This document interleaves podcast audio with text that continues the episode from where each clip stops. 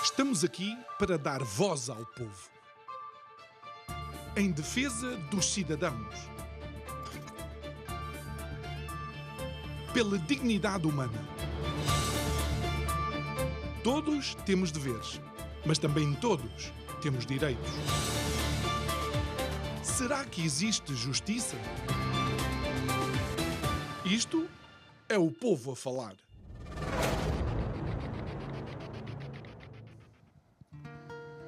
Quando falamos de saúde mental, e o nosso programa de hoje vai abordar o porquê de alguns diagnósticos aparecerem, inclusive em pessoas que nunca tiveram nenhum problema de saúde mental.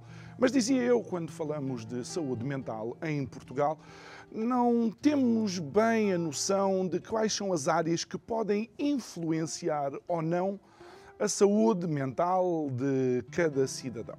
Muitas vezes não pensamos que o emprego, ou não pensamos que o baixo salário, ou não pensamos que a dificuldade na habitação, que tenham algo que ver com a degradação do estado de saúde dos cidadãos. Mas vamos colocar em cima da mesa a possibilidade de, num país onde os ordenados são baixos, onde o poder de compra é cada vez mais limitado e cada vez mais baixo, onde cada vez mais pessoas vivem em cima do limiar da pobreza, tudo isso afeta a saúde de cada um de nós. Boa noite.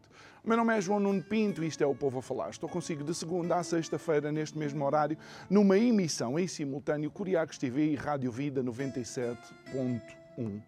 O tema de outubro, o fado da nação. E se já vimos nos últimos programas que realmente tem sido um fado para a saúde mental ser, de alguma maneira, a área, o parente pobre da saúde em Portugal, temos que também olhar para o exemplo daqueles que o deveriam dar. E aquilo que vamos vendo, infelizmente, nas últimas semanas é uma sucessão de casos que acabam por tocar todo e qualquer membro do governo atual.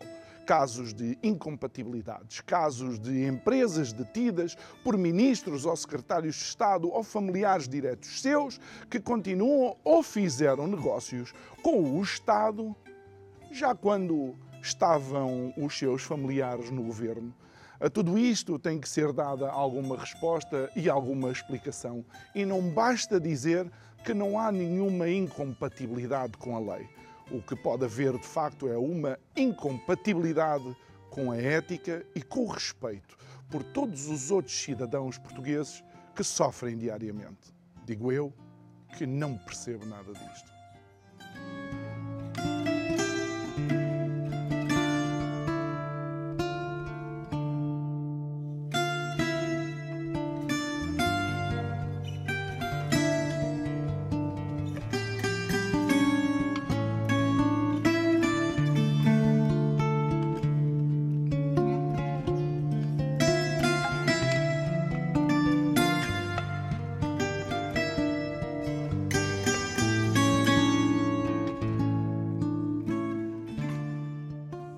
Volta ao nosso estúdio, ainda antes de apresentar o convidado de, de hoje, quero um, referir-me a uma situação que não é usual, aliás, era, é inédita no nosso, no nosso programa. A semana passada tivemos um uh, convidado que esteve aqui e, uh, dentro daquilo que é a gênese do Isto é o Povo a Falar, falou de diversas situações, deu a sua opinião, foi confrontado com as suas ideias, foi questionado até pelo livro que uh, está ou lançou ou hoje mesmo uh, e colocámos o uh, vídeo, como sempre colocamos, numa plataforma, neste caso no YouTube.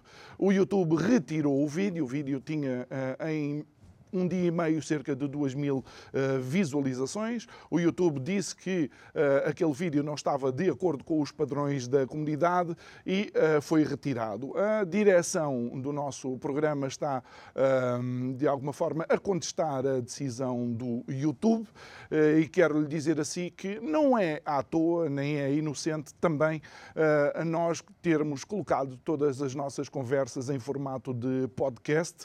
Então, você já sabe, pode procurar a sua plataforma de podcast preferida e ouvir as vezes que quiser aquelas conversas que aqui temos, que são conversas de liberdade, de pessoas livres e pessoas que têm direito, de acordo com a Constituição e de acordo com a Carta dos Direitos Humanos, a sua própria opinião. Posto isto, isto também é um reminder da uh, importância que é sempre que pode assistir ao programa uh, em direto. Uh, assim sendo, fica uh, a chamada de atenção. Uh, estamos a tentar uh, contestar a situação, mas tem o podcast que pode ouvir sempre que, uh, que quiser. O nosso convidado de hoje é também alguém que, ao longo da sua carreira, se preza por dizer aquilo que pensa, com todas as consequências que isto também já teve uh, na, tua, na tua vida. Boa noite, Abel. Obrigado por estares aqui connosco. É um gosto. Uh, quero recordar, até para a primeira parte da nossa conversa, que és uh, psicólogo clínico uh, e nós uh, estamos numa sequência, de facto, de, de programas que têm a ver um pouco com a saúde mental, mas enquanto trocávamos algumas, algumas ideias ontem, Uh, lançámos esta ideia de que, de facto, uh, a saúde mental não está de todo dissociada com aquilo que eu mencionei, os baixos salários, a dificuldade de emprego, uh, mesmo a própria habitação, e vemos agora com a subida de taxas de juros, o que pode implicar para algumas famílias. Como psicólogo clínico, tens visto pessoas que têm um percurso normal, que se deparam com estas situações e têm uma erosão da sua saúde mental? Bem, antes de mais, boa noite, João, boa noite a todos em casa, é sempre um gosto estar no, no teu programa. Antes de responder diretamente à tua questão, deixar um abraço ao Gustavo Santos, estavas a falar dele, dizer que de facto este, este é um espaço de liberdade, é talvez um, um dos espaços onde se respira melhor em comunicação e em televisão é o teu programa, e é lamentável, não é?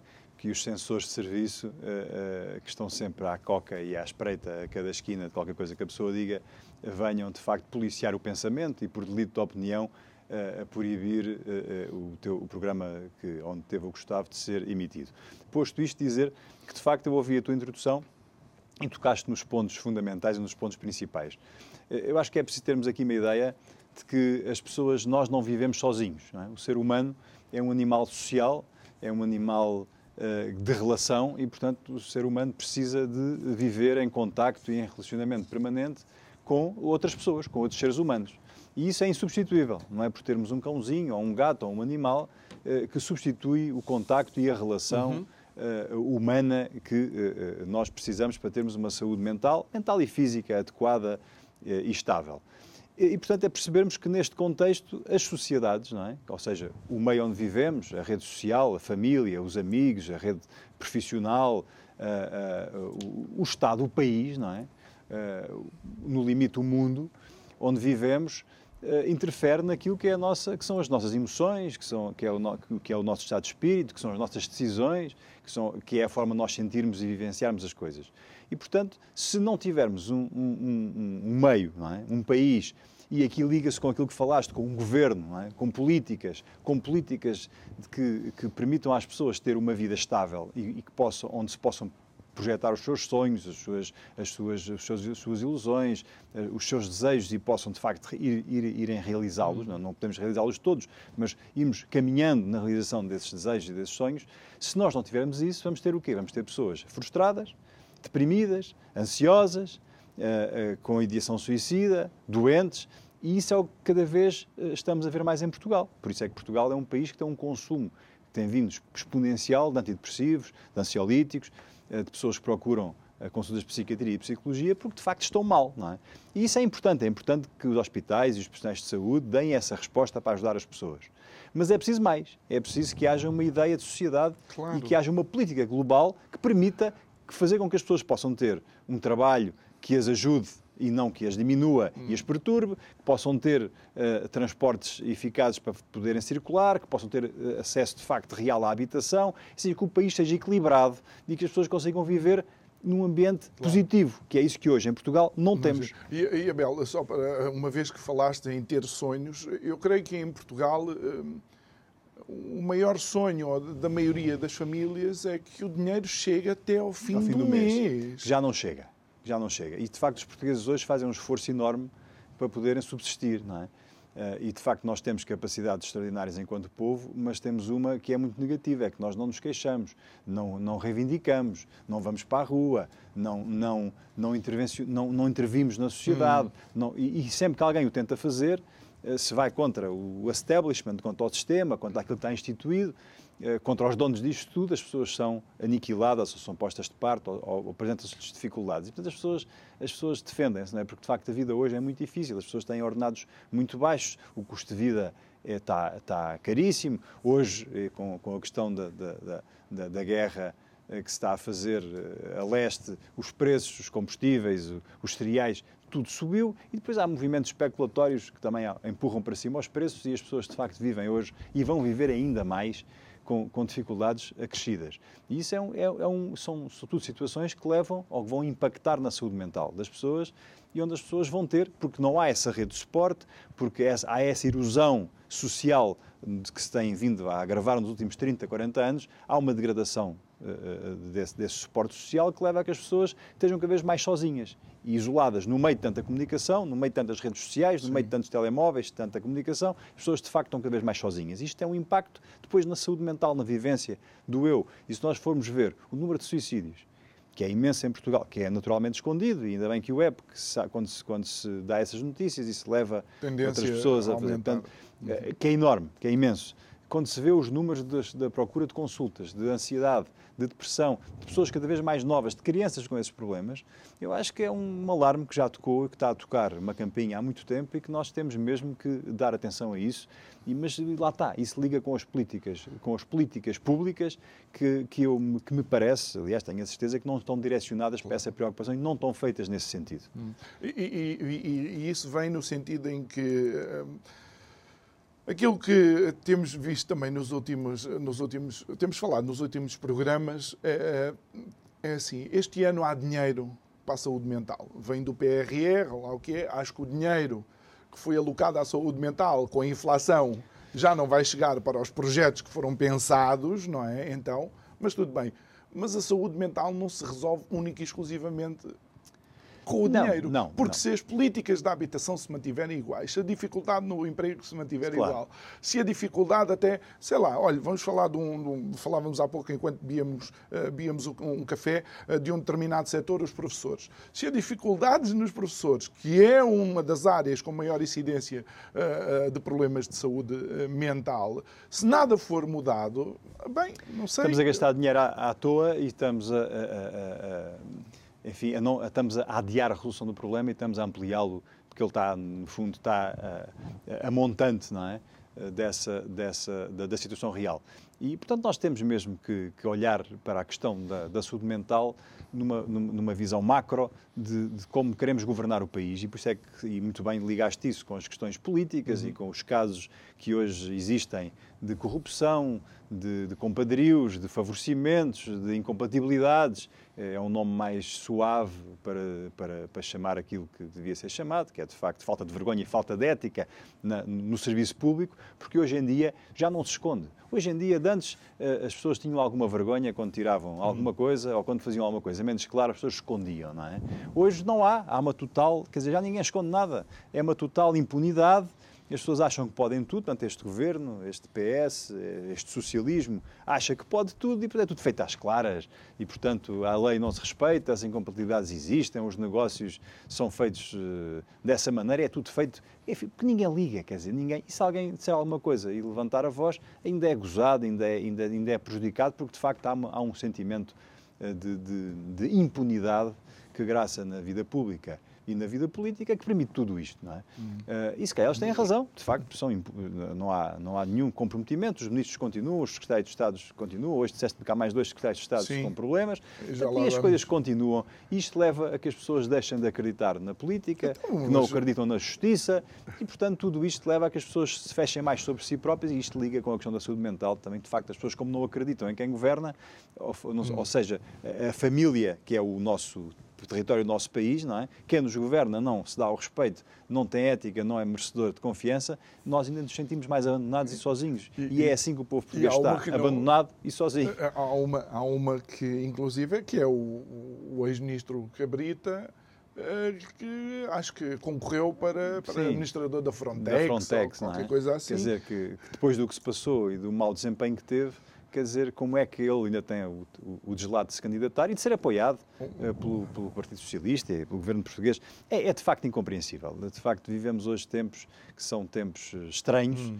de grande perturbação, uh, e nós precisamos de facto de uma limpeza, precisamos de facto de que as pessoas tenham consciência do que se passa, e as pessoas, de facto, a única forma de, para combater isto é as pessoas participarem, as pessoas, pelo menos, quando vão votar, quando têm essa ilusão de que podem mudar alguma coisa, pá, votem, uhum. uh, votem diferente, tentem que fazer com que mas, qualquer mas coisa António, aconteça. Não é? António Costa, na apresentação do Orçamento de Estado, mencionou várias vezes a maioria absoluta. Portanto, ele relembra-nos todos os dias que os portugueses lhe deram uma maioria claro, absoluta. Claro, mas exatamente, os portugueses deram uma maioria absoluta, é verdade, os portugueses votaram no P S, o que demonstra bem, na minha perspectiva, o quão mal isto chegou, porque se aquilo já andava mal e os portugueses voltam a votar naquilo, é porque também não acreditam nas alternativas, que acham que se calhar ainda são piores. E isso é que é assustador, é não haver uh, alternativa, não haver ali uh, soluções de alternância hum. que possam até exigir, não é? O mercado é concorrencial e quando, há, e, quando há, e quando o mercado funciona, os melhores tendem a ficar. Neste caso não,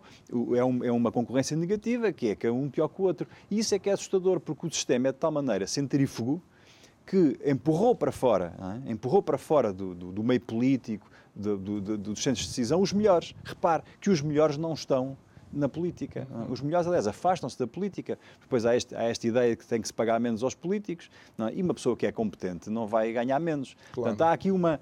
Tudo isto é perverso, não é? É perverso e é centrífugo e as pessoas afastam-se porque não querem ter chatices e vão vivendo as suas vidas. Quem é que fica? Os medíocres, aqueles que são os mais mal preparados e aqueles que vivem, de facto, das negociatas. Não é? Porque, no fundo, é, é, aquilo, é aquilo que nós... E vamos, vamos começar aqui um, um percurso. Eu não sei que, que adjetivos é que podemos dar a estas situações e, mais uma vez... Uh, Nós não estamos aqui a fazer nenhum julgamento legal, estamos acima de tudo a fazer-se, provavelmente, julgamento um moral julgamento e ético. Moral claro. e ético. Uh, começando pela, pelo marido da Ministra da, da Coesão, não é? Começa logo uh, por aí, que ele, um, a empresa dele teve acesso a fundos que eram geridos pela senhora Ministra e, e, e também, uh, como cereja no topo do bolo, tem um sócio que tinha sido acusado, acusado não, condenado, por corrupção ativa, creio que inclusive antes uh, do recebimento desse, desses valores.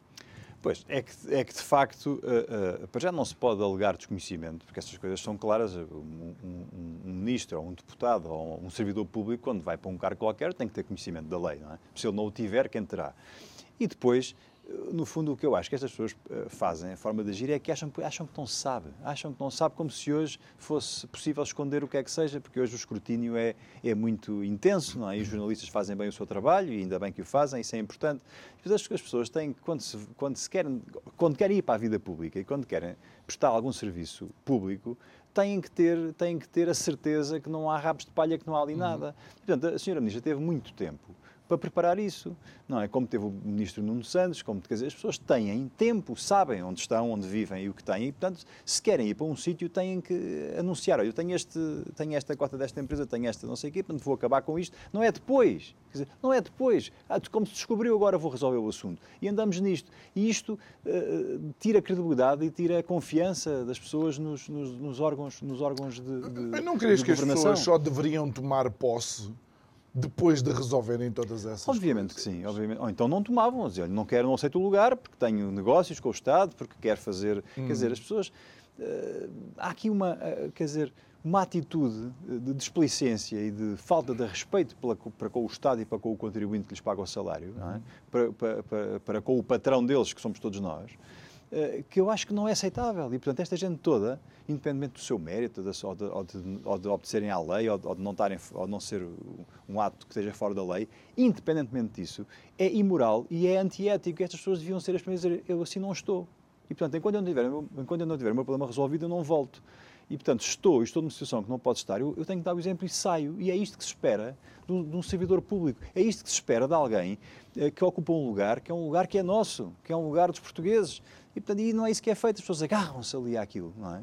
Agarram-se aos lugares, agarram-se aos lugares, não largam, não saem, e isto tudo, isto tudo é revelador de uma incapacidade hum. de regeneração do sistema que, que faz com que, de facto, os portugueses desacreditem cada vez mais na, na política e nos políticos. Mas, mas a tudo isto também, o, o principal responsável, e aquele que eu creio, ao qual é dado o voto de confiança, neste caso António, António Costa, Costa, ou fosse qualquer outro Primeiro-Ministro, o voto de confiança é dado ao partido, nós já sabemos à partida quem é que vai ser o Primeiro-Ministro. Os ministros depois ele escolherá.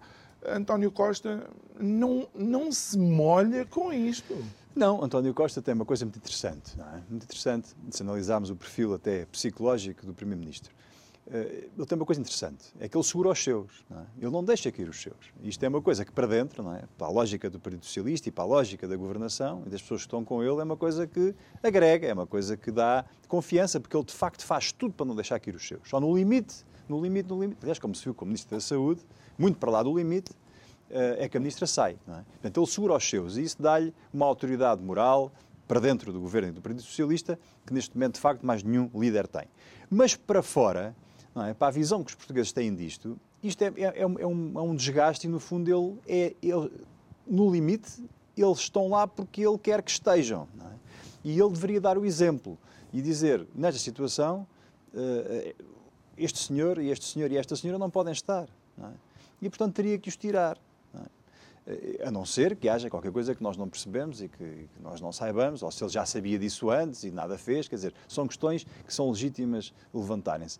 Mas isto é muito, é muito mau, porque a lógica é de segurar o poder dentro dos partidos para poderem aceder ao poder legislativo e governativo, ao poder real no país. E é isso que é perverso e que não faz muito sentido no, longo, no médio e longo prazo, porque isto vai desgastando as instituições e nós, de facto, não temos um país com, um plano, com planos a dez, a quinze, a vinte anos, navegamos à vista, este ano temos o dinheiro do P R R e da Bazuca, para o ano teremos não sei o quê, e andamos a viver de subsídios e de esmolas, e, não, e agravamos os problemas estruturais e não resolvemos os problemas reais das pessoas. Não é? E, portanto, isto reflete-se na vida, na vida política, reflete-se nas finanças, no dinheiro das pessoas e reflete-se, naturalmente, também na saúde mental. Por isso é que estes, estas coisas estão relacionadas e estão ligadas e têm que ser vistas dessa, dessa forma. É, daí, talvez, o fado da nação, não é? Sim. É o fado, esta, esta é o nosso noção, este estigma fado. de que, exatamente, que não é. conseguimos ultrapassar estas coisas. E uma vez que falaste na saúde, que é uma área, obviamente, que te é, que te é querida, uh, realmente Marta Temido apresenta a admissão, ou é admitida, ou é convidada a apresentar a admissão, para além já do limite, uh, de acordo com a tua opinião, uh, e vem um novo ministro. O novo ministro, passado uns dias, é confrontado com o facto de ser casado com a bastonária da Ordem dos uh, Nutricionistas. Uh, uh, todas as decisões por despacho vão ser tomadas, os despachos para os nutricionistas vão ser... O Secretário de Estado, não é? Pela, Estado, pela Secretaria de Estado. De Estado. Uh, e só, e antes, depois de uma nova descoberta, a minha questão é, mas agora é um secretário de Estado que toma decisões de uma área, não percebo, já basta a saúde ter um C E O. Um C E O. Isso, são isso, coisas isso, que isso estão é um até tema, fora. É, isso é um tema muito interessante. Bem, primeiro dizer que eu conheço, conheço pessoalmente e conheço bem a doutora Alexandra Bento, bastonária da Ordem dos Nutricionistas, tive o prazer de, em, em, no passado, trabalhar com ela em uma associação científica a que pertencíamos os dois, e é uma pessoa que eu tenho como de grande competência e de seriedade e, portanto, devo dizer que, que, que, que gosto dela profissionalmente e, portanto, que, que o trabalho dela também não deve ser prejudicado, claro, só porque é casada com o senhor Ministro. Uh, até porque ela já era bastonária antes de casar com o senhor Ministro. Uh, e o senhor Ministro também não tem que ser prejudicado por ser casado com a bastonária uh, das ordens dos, dos, dos, ai, dos nutricionistas. A questão é que quando aceitou o lugar de ministro já sabia que era e, portanto, devia ter acautelado isso, isso devia ter sido falado antes. Pronto, agora resolveu muito bem, mas, devia, mas é sempre depois de alguém anunciar, claro, nunca é antes. E o problema é este, não é? É que é sempre depois de alguém dizer, nunca é antes. Agora, a, a, a questão, do, do, do, e, e também não me parece que haja problema em despachar com a Secretaria de Estado. Agora, a questão do C E O na saúde é uma, é uma questão que me preocupa. Porque, então, se há um C E O da saúde, não é? Se há alguém que vai gerir a saúde no país, com uma equipa que, pelos vistos, isso vai custar dez milhões de euros por ano ao erário público, uh, o que é, para que é que lá está a fazer o ministro? Porque é que existe um ministro? Então porque é que não nomearam o C E O, o ministro da Saúde? Quer dizer, tudo isto é, é, lá está, é uma coisa própria do socialismo, duplicam-se cargos, duplicam-se funções. Para que é que eu tenho um ministro da Saúde, não é? E esse, de facto, esse livro, Jobs for the Boys, é bem elucidativo, for the Boys and the Girls, eu diria, que é, que é esta redundância, não é? Porque é que nós temos um, um, um C E O para a saúde? Uh, que sentido faz então termos um ministro? Porque é que não, não pomos esse, esse senhor que até deu um bom, fez um bom lugar no Hospital de São João do Porto, é uma pessoa de, de, de competente hum. e capaz, porque é que esse senhor não é ministro da Saúde? Quer mas dizer... eu, mas eu, agora eu vou brincar, há qualquer coisa com o São João do Porto que há ali muitos cargos de topo. Queres que eu diga quantos é que são de lá? Bem, não me lembro não, de todos. Bem, é, é, se calhar é normal que ele vá buscar as pessoas que conhece, trabalharam com ele. Eu isso aí não ponho em causa. De facto, ele fez um bom, tem feito, fez um bom trabalho claro. No hospital. Agora, a questão é, lá está a política, quer dizer, essas escolhas, então eu vou pôr, vou, então agora vamos criar um C E O para a agricultura, vamos criar um C E O para a justiça, vamos criar... C E O, está tudo mal, é, um, é um outro governo? É outro governo, é duplicamos, então o que é que lá estão os ministros a fazer? Quer dizer, tudo isto, é, tudo isto é, é, cheira mal, percebe? É, porque, é, é, porque é na mal. Realidade, se quisessem pensar, libertar o ministro... para as situações do dia a dia, vá, para a execução das políticas que já tinham uh, de, sido terminadas. Criam então uma equipa de trabalho, se calhar com mais pessoas até da sociedade civil, para pensar, epá, e vão dando propostas ao ministro. Não é pôr alguém que eventualmente até parece que manda mais do que o ministro. Mandará, parece que sim, mandará, que terá toda, toda a, a, a liberdade e o espaço para implementar as políticas de saúde que entender. Portanto, qual é o papel do ministro? Não é nenhum ali, portanto, aquele lugar não faz sentido, não é? é quer dizer, e, complexo. É isso, e é isso que é, quer dizer, eu não acho que seja complexo, acho que, é, acho que não é correto, não é assim que se, que se governa, não é, as coisas têm que ser trans, transparentes, não podemos criar, cada vez criamos mais cargos intermédios, nós, mais nós... areia na engrenagem, quando as coisas têm que ser diretas, o ministro não tem que ser dispensado de funções, o ministro é pago e é nomeado e aceita o lugar para ter trabalho. Uhum. E, portanto, ele tem que trabalhar todos os dias, ao sábado, ao domingo, arranjar a sua equipa, fazer as suas coisas. Se não quer, sai, mas, mas enquanto está a servir, tem que dar o seu melhor. Portanto, não faz sentido uh, que se crie esta subalternização do lugar de ministro perante um C E O para uma coisa que, no fundo, é um trabalho de ministro. Não, o C E O vai fazer o trabalho do ministro. Exatamente. Nós vamos aproveitar agora e vamos até à nossa rubrica de terça-feira, Direitos e Deveres. Até já.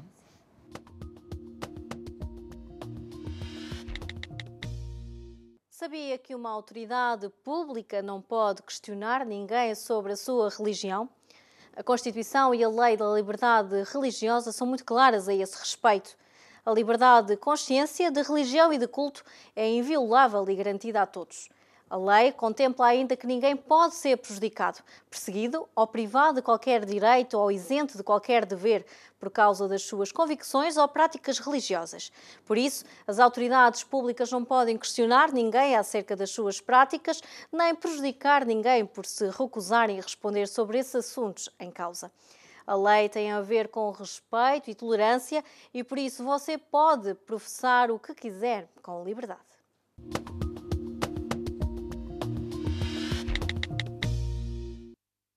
De volta ao nosso estúdio, nós estamos à conversa com um, uh, uma cara habitual do nosso programa, Abel Matos Santos, uh, para além de psicólogo clínico, uh, foi também, uh, fez parte do C D S, é alguém que conhece a vida política e participa já na vida política há bastantes, há bastantes anos. Uh, e, e, e Abel... Uh, uh, Obviamente, cinquenta minutos não dá para todos os casos. Vamos, vamos só abordar agora este caso com o Pedro Nuno Santos, por ele ser considerado um super, ultra, mega ministro uh, e por também ser ele uma das caras, uh, enquanto possível, sucessor uh, de uh, António Costa. Uh, das duas, uma. Ou Pedro Nuno Santos é um dos mais azarados porque sai de uma e mete-se noutra, tirando a do, aer- portanto, do aeroporto agora uh, para esta situação no, do, uh, do pai e da empresa onde ele também detém cotas. Uh, é possível manter um cargo político estando tão, tão ferido? Bem, de facto, azarado é, não é? Azarado é. Mas o azar ou a sorte também se, se cria e se influencia. Ele sabia que tinha participação naquela empresa e, portanto, sabia que estava a ir contra aquilo que está estabelecido na lei e, portanto, deveria, lá está, devia ter acautelado isso e deveria ter sido competente e, e ter-se retirado dessa situação.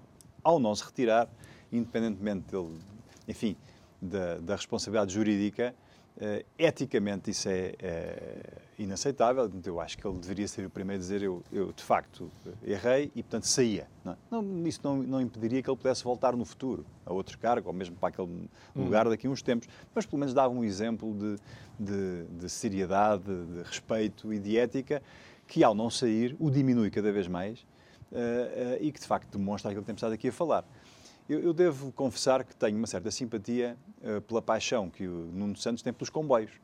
Eu não sei se ele brincou muito com comboios em, em pequeno, espero que o tenha feito, porque é de facto uma brincadeira simpática, mas a ferrovia é estrutural para o nosso país e nos últimos uh, trinta, quarenta, cinquenta anos a ferrovia foi desmembrada, não é? Pelos sucessivos governos foi completamente desmembrada. E a verdade é que Pedro Nuno Santos tem feito um esforço para recuperar a ferrovia e isso, uh, uh, e, e aí eu tiro-lhe o chapéu e acho que ele tem feito bem e ficará uh, na história como, como ministro, como ministro dos comboios, mais do que do aeroporto, porque o aeroporto continuamos sem saber nem onde nem como, mas já lá vamos, gostaria de dar-me aqui uma opinião sobre o aeroporto.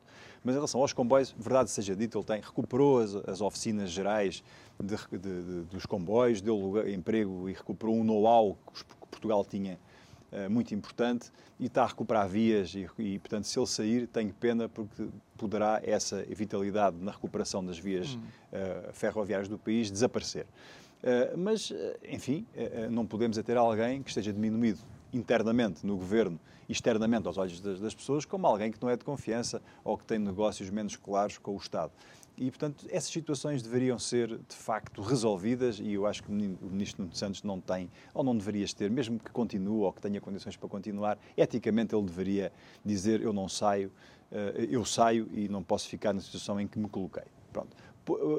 Posto isto, dizer só, João, em relação ao aeroporto, eu acho que vamos continuar a não ter aeroporto, vamos gastar mais hum. não sei quantos milhões em estudos e daqui a um ano continuaremos com esta situação de não saber onde fazer nem como.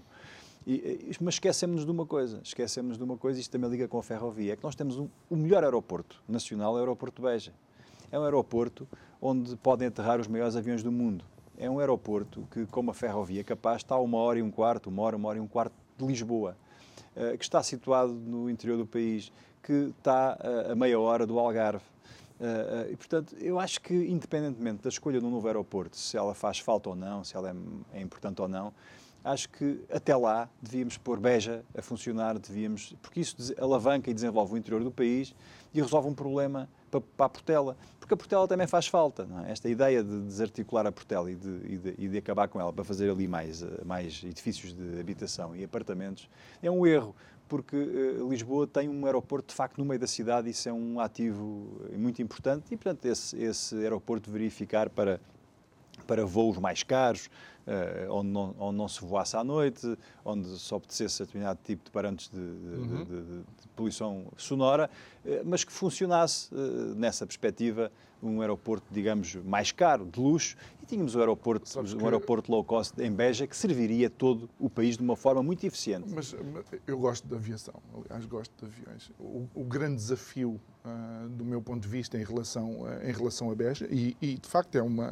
Uh, é uma um, é uma ideia válida, é que nos últimos anos uma das coisas em que o turismo em Portugal beneficiou muito foi no short, short weekend, ok? Aquela passeio de fim, Sim, de, semana, fim de semana. Eu, passeio de fim de semana, uma hora e um quarto de comboio, eventualmente já não está dentro Sim. daquilo que pode ser... Mas, mas o que eu digo aqui é, até se resolver o assunto, o aeroporto de Beja devia, até pelo investimento que lá se fez, ele devia ser maximizado, até se fazer, porque no, nos próximos dois, três anos não teremos aeroporto. E, portanto, estamos a, isto já vem há, desde setenta e dois, não é? Portanto, que andamos nisto. Portanto, o aeroporto de Beja já está ali, vem de já antes. vem de antes. E, portanto, Exatamente. até se resolver, eu não ponho em causa que se possa fazer um outro aeroporto, uhum. em Alcochete ou no Montijo, onde for, mas até lá temos um aeroporto que está pronto, que está a funcionar que, e que não tem aviação e que isso devia ser maximizado, porque isso ia alavancar também o interior do país e ia resolver um problema, uhum. o problema de Lisboa até haver uma solução. E, e também não há interesse nisso.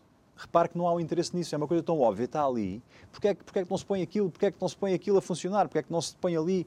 Não é? É uma decisão também política. É? E porquê é que está por trás disso? Que interesses é que existem? Não é? É porque tem medo que aquilo funcione e que depois, de facto, não a Portela seja, e aquilo chega e não seja preciso fazer outro? Quer dizer, tudo isto uh, um, é, é, exige, não, está não está verdadeiramente claro, claro. clarificado. E, e ainda em relação a infraestruturas importantes, e, e vamos voltar aqui à, à, à ferrovia, Eu sei que há pouco tempo, num, numa viagem, tiveste a oportunidade de estar numa cidade espanhola que bateu Portugal, Uh, creio que bateu Lisboa ou qualquer coisa, para uh, uh, duas fábricas ligadas ao setor de automóvel, uma para baterias, carros elétricos, outra mesmo para, uh, para um carro, uh, precisamente por a ferrovia ligar ao Porto e o Porto ter capacidade uh, de receber as matérias-primas e colocar imediatamente nas fábricas através da ferrovia. Sim, é verdade. Aliás, Portugal, que é um país periférico em termos do continente europeu, é um país central, não é? Em termos da geografia mundial. Estamos no meio aqui entre os Estados Unidos e, e, e, e o leste, estamos aqui ao meio e somos a porta de entrada da Europa. Portanto, nós temos que ter portos, portos que funcionem, portos ágeis, portos rápidos, que liguem à ferrovia, que tenham a ferrovia dentro do Porto hum. e que consigam escoar para a Espanha, para a França, para a Alemanha, para o resto da Europa, aquilo que, é, que são as mercadorias que chegam aos portos, não é? E nós temos isso em Sines, não é? Temos Sines, temos Leixões, e está-se a fazer esta, esta ferrovia que penso que é muito importante, que é estruturante, que de facto Sines, Évora, Elvas, para ligar para, para, à Europa. Isso é muito importante, deveria estar feito há muitos anos, está a ser feito agora, penso que em dois mil e vinte e três será concluído. E isso, é, isso é, é estruturante para a nossa uh, independência económica, energética, para a nossa soberania, e nós temos que apostar nisso. Uh, e, portanto, eu acho que isso é estruturante, é fundamental. Estavas a falar de Valência, que é uma cidade extraordinária, que tem isso montado, uh, e nós andamos sempre uh, atrasados nas coisas, não, não temos essa, essa visão de estruturante, de futuro. Temos também o Porto de Leixões a ser desenvolvido, que é um porto também fundamental e estruturante, não só para as mercadorias, mas também para, para, para os navios de cruzeiros, uhum. que são importantes para o turismo. Uh, e isso são, são esses, esses, esses projetos, têm que ser projetos que têm que ultrapassar uh, as, as, o tempo das legislaturas, dos quatro anos, dos, dos oito anos. Isso são projetos para cinquenta, para setenta, para cem anos, são coisas estruturantes para o país e que ficam, é a obra que fica. Uhum. Olha, e, e Abel, uma vez que estamos aqui no dia a seguir uh, ou à apresentação uh, do Orçamento de Estado por uh, Fernando Uh, Medina, uh, qual é a tua primeira, a primeira leitura, bem, se é que já tens alguma? Eu acho que Fernando Medina uh, uh, é o primeiro orçamento de Fernando Medina, não é? Sério, é dele, é o primeiro orçamento, apresenta-o uh, dentro do prazo, que é uma coisa interessante, porque todos os outros orçamentos eram sempre tudo atabalhoado, em cima da hora. Portanto, acho que Fernando Medina comunicou bem a questão do orçamento. Eu acho que ele quer ter sucesso no que está a fazer, não é? Depois da, da humilhação na Câmara de Lisboa e da forma atabalhoada como saiu da Câmara, eu acho que ele quer fazer as coisas bem feitas no, no Governo e no Orçamento. Não sei se, não sei se, se o Orçamento uh, resolve... Sei que o Orçamento não resolve o problema dos portugueses, não é? Uh, houve agora, aliás, ontem também, os, os pensionistas receberam uh, aquela esmola, não é? Que o Estado deu para ajudar... para ajudar as pessoas agora, supostamente para o inverno, como se, senti, como se metade de uma reforma chegasse para pagar o aquecimento hum. e o preço do aquecimento até fevereiro ou março do ano que vem. E, e, e vamos ver se não lhes sai caro. Caro, isso. Vamos ver depois como é que é no I R S, porque isso vai ser tributado. Enfim, mas Fernando Medina tentou, deu o seu melhor, vamos ver como é que corre. Sabemos que a implementação dos, do, do orçamento também não depende só dele, depende dos outros ministros, se implementam ou não. Agora, o que está manifesto neste orçamento, eu tive a oportunidade de ver o orçamento macro uh, hoje de manhã, antes de vir para aqui, o, o, que está, o que está aqui, o que se percebe é que, de facto, isto é um orçamento para um ano. Não é? Quer dizer, e estamos sempre nisto, estamos, temos orçamentos para um ano, para resolver o problema agora. E, não te, e continuamos sem ter uma visão de país. Não é? Que país é que nós queremos? Como é que nos queremos situar, quer na Europa, quer no mundo? Hum. Que infraestruturas queremos desenvolver? Que indústria queremos ter? Que formação queremos dar? Como é que nos queremos colocar? E essas questões, os políticos fogem dela como o diabo da cruz. Não querem, não querem, porque não se querem comprometer com nada.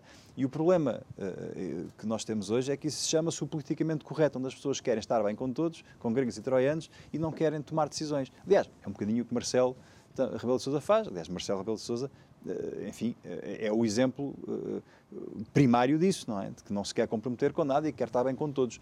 E nós, quando temos de tomar decisões, temos que agradar a uns e desagradar a outros. E é isso que define os líderes e isso é que define políticas. Claro. E o caminho que Portugal tinha que fazer e que o Governo deveria implementar era precisamente isso, definir que país queremos ser, que sociedade queremos, queremos desenvolver. Aliás, ligando aqui com uma questão também que o Governo se preocupa sempre muito, e a esquerda se preocupa sempre muito, esta esquerda uh, uh, destrutiva do tecido social, que é uh, uh, uh, as, as preocupações com, a, com as leis uh, da identidade, da, da ideologia hum. de género, não é? Esta coisa que se ontem também a notícia, que os, as, as crianças podem usar as casas de banho que quiserem nas escolas e que, podem, e que os professores têm que tratar as crianças pelo nome que ela escolheu. Dizer, a criança é, é, é do sexo feminino e é Maria, mas chega à escola e diz, eu agora sou João. Quer dizer, está a ver, e temos que entrar nisto, nesta, neste registro, que é um registro psicopatológico, uhum. não é? Que não resolve o problema das crianças que sofrem, mas que distorce a realidade para um, para um, para um mundo de fantasia onde estas, onde, onde estas crianças todas vão entrar e os adultos têm que fazer de conta que acreditam naquilo e também entram nesta viagem, que é uma viagem psicótica, não é? Uh, neurótica, que nos vai levar aonde daqui a uns tempos. Uma vez, uma vez que mencionas isso, eu gostava de, de, de debruçar então sobre, sobre essa questão. Uh, um, eu, eu sou sportinguista, não sei se, se sabes, joguei no Sporting, basquete, uh, com muito orgulho, aguentei dezoito estoicos anos sem ganhar nada e vamos a caminho de mais. Ah não, ganhámos há pouco tempo, pronto. Mas também houve três dias em que eu quis ser do Benfica. Era miúdo, tinha sete ou oito anos, gostei do equipamento daquele ano do Benfica e eu quis ser do Benfica. Essa é que é a grande questão. Enquanto psicólogo clínico, estar a permitir às crianças, quando acordam e vivem estas fantasias normais do desenvolvimento de uma criança, que possam efetivar esses comportamentos, é um perigo? Eu, na minha opinião, é. A minha opinião é, porque isto, uh, uh, a adolescência... O, o, o fim da, da, da, da infância, o início, a pré-adolescência e a adolescência são fases muito difíceis no desenvolvimento das pessoas, não é? Depois do parto, são a, zona, a altura mais traumática da vida das, do ser humano.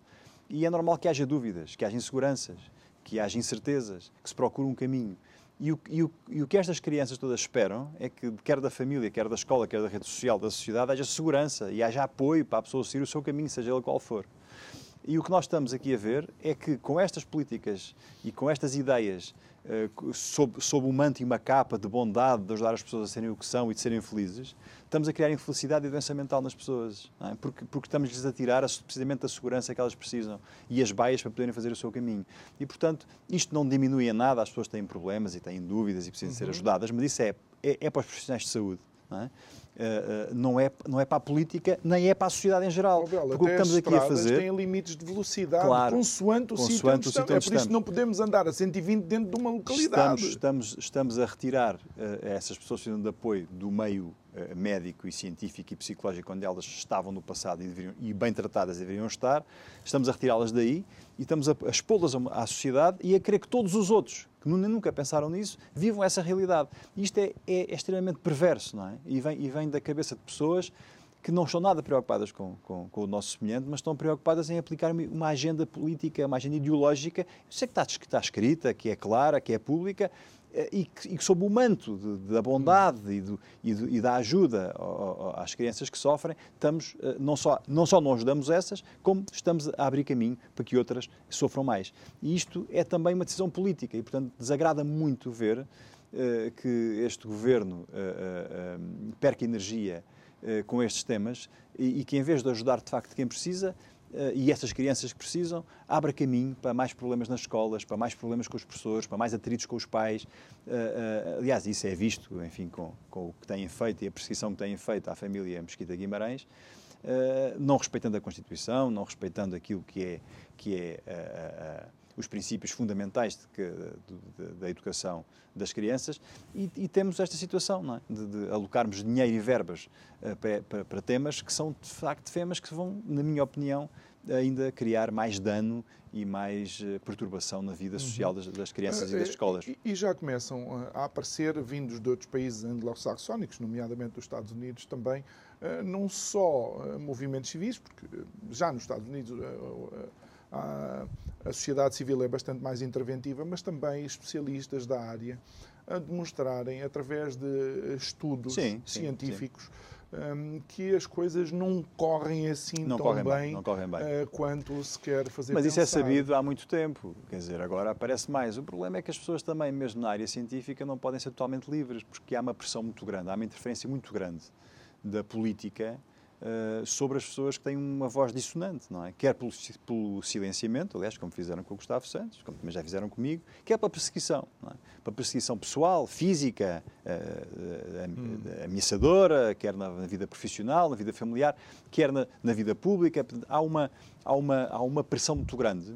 E a pessoa que não alinha por isso é cilindrada. Portanto, ou a pessoa tem um grande estofo e não se importa de ser cilindrada e diz o que pensa, e há algumas pessoas que o fazem, uh, mas não critica quem não o faz, porque de facto é difícil, é difícil, porque isto está montado de facto para, para um determinado tipo de discurso, para uma determinada narrativa, e quem fugir da narrativa está condenado que... e é, digamos, é, é visto aos olhos da sociedade e, e são postos, como é, apontados como um mau exemplo, não é? Quando o que se esperaria de uma sociedade aberta, livre, democrática, é, o, é, o, é o, a salutar a discussão e o debate de ideias e, portanto, onde as pessoas possam, urbanamente, civilizadamente, discutir pontos de opinião e terem discussões sérias. Mas as pessoas não querem ter essas discussões, porque sabem que perdem essas discussões, não é? Porque contra uh, uh, factos não há argumentos, e a realidade e a evidência sobrepõe-se sempre ao sonho e à ideia daquilo é que se quer construir. Não há um, um debate sobre o tema. Não há, não, não há, há debate não há. sobre o não tema. Há, não há. Há uma imposição, uh, uma imposição uh, terrível, uh, férrea, uh, prepotente, ditatorial, de uma visão do mundo. Uh, e quem não obedecer a essa visão do mundo tem que ser uh, queimado na fogueira. Isso é o que se passa hoje nos principais países da Euro- da Europa e mesmo nos Estados Unidos, uh, e passa-se em Portugal de uma forma evidente, não é? Uhum. Uh, e nós todos sabemos quem é que são os censores de serviço e quem são os, os inquisidores mós que apontam este, aquilo e o outro. Isso é público, não é? Eles, eles também não o escondem. Olha, e, e, e Abel, um, como é que tu vês esta... esta... Europa, esta Bruxelas, de onde é emanado muitas destas, destas políticas para, para os países membros, hum, perdemos a nossa soberania? Eu acho que nós perdemos a nossa soberania já há muito tempo, não é? Nós temos, nós, o, aliás, o, o Governo Nacional pouco, pouco decide e pouco escolhe, não é? A Europa manda, de facto, o nosso país e, manda, e há um diretório europeu que, que tem uma agenda e que tem um caminho. Mas esta não é a Europa que eu acredito. Esta não é a Europa, esta não é a Europa que faz sentido, não é? O que, o que faz sentido para mim é uma Europa de nações soberanas que cooperam entre si para o desenvolvimento económico e social. Isso sim é, é, um, é uma Europa que faz sentido. Agora termos uma Europa uh, uh, autocrática, uh, centralizadora, uh, com pessoas que não são eleitas e, e que ocupam hum. cargos de decisão e que, e que impõem as políticas externas, as políticas económicas, as políticas de defesa a outros... Eu, eu, eu, quer dizer, eu recuso-me a isso, acho que isso é mau, acho que, isso vai, esta, acho que a Europa está-se a desagregar e vai desagregar-se cada vez mais. As, as, as eleições italianas mostraram isso, a vitória esmagadora de Meloni uhum. e a reação da, do, desses diretórios europeus a uma eleição democrática, livre, uhum. livre do povo italiano. A Suécia também teve... A Suécia, temos Espanha, que também é uma questão de tempo até isso acontecer. E, portanto, em Portugal também, as, as vozes da soberania cada vez ganham mais uhum. uh, uh, expressão, e isso faz sentido, porque nós temos de ser nós a decidir aquilo que queremos e não podemos deixar que nos imponham de fora uh, aquilo que deve ser o nosso modo de vida, o nosso modo de estar, uh, porque isso é uma coisa que é nossa, que tem a ver com, com, com uhum. as nossas próprias idiosincrasias, com as nossas maneiras de viver e de sentir as Mas coisas. Mas não pode ser única e exclusivamente a defesa da soberania, não é? Há muito mais Sim. que deve ser proposto aos cidadãos. Sim. O facto de termos o nosso futuro de novo nas mãos é bom, mas que futuro? É, lá está. Liga com aquilo que falámos no princípio. Nós temos de ter uma ideia, enquanto povo, enquanto coletivo, uma ideia do caminho que temos de percorrer. Uhum. E isso cabe às elites e aos políticos. Às elites que hoje cada vez existem menos no país e aos políticos por esse, por esse caminho à discussão para que os portugueses possam escolher qual é o tipo de sociedade e de país que queremos ser. É isso que nos falta.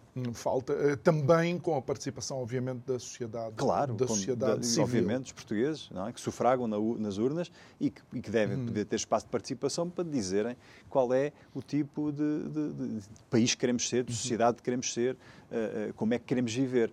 Isso é uma coisa que nos compete a nós enquanto povo, porque se isso deixar, se nós nos, nos, nos colocarmos de fora disso, deixamos de ser um povo, uma Abel, nação. Estamos no último minuto, em trinta segundos, o inverno está a chegar, o que é que as famílias podem fazer para sobreviver e eu ser acho, resilientes? Eu, eu acho que vamos ter um, um, um, um, os próximos oito, dez, doze meses vão ser difíceis, eu acho que vamos ter um inverno muito difícil, acho que vamos ter, acho que os preços ainda vão subir mais, eu acho que as famílias, acho que os portugueses não têm muita noção do que é que aí vem. As pessoas que têm empréstimos à habitação vão ter muitas dificuldades. Portanto, no fundo, o que temos que fazer é, é poupar, é tentar ajustarmos, ajustarmos à realidade que aí vem, uhum. uh, sem deixar de pensar que nós, uh, no nosso dia-a-dia, e com a nossa opinião e com o nosso voto, temos o dever e o direito de intervir para modificarmos a situação. Muito bem. Abel Matos Santos, obrigado por ter Foi estado um aqui connosco. É sempre um prazer conversar contigo e também é sempre um prazer estar na sua presença. Recordo uh, que temos uh, presença também nas redes sociais, Facebook, Instagram, quando consiga amanhã. Noite.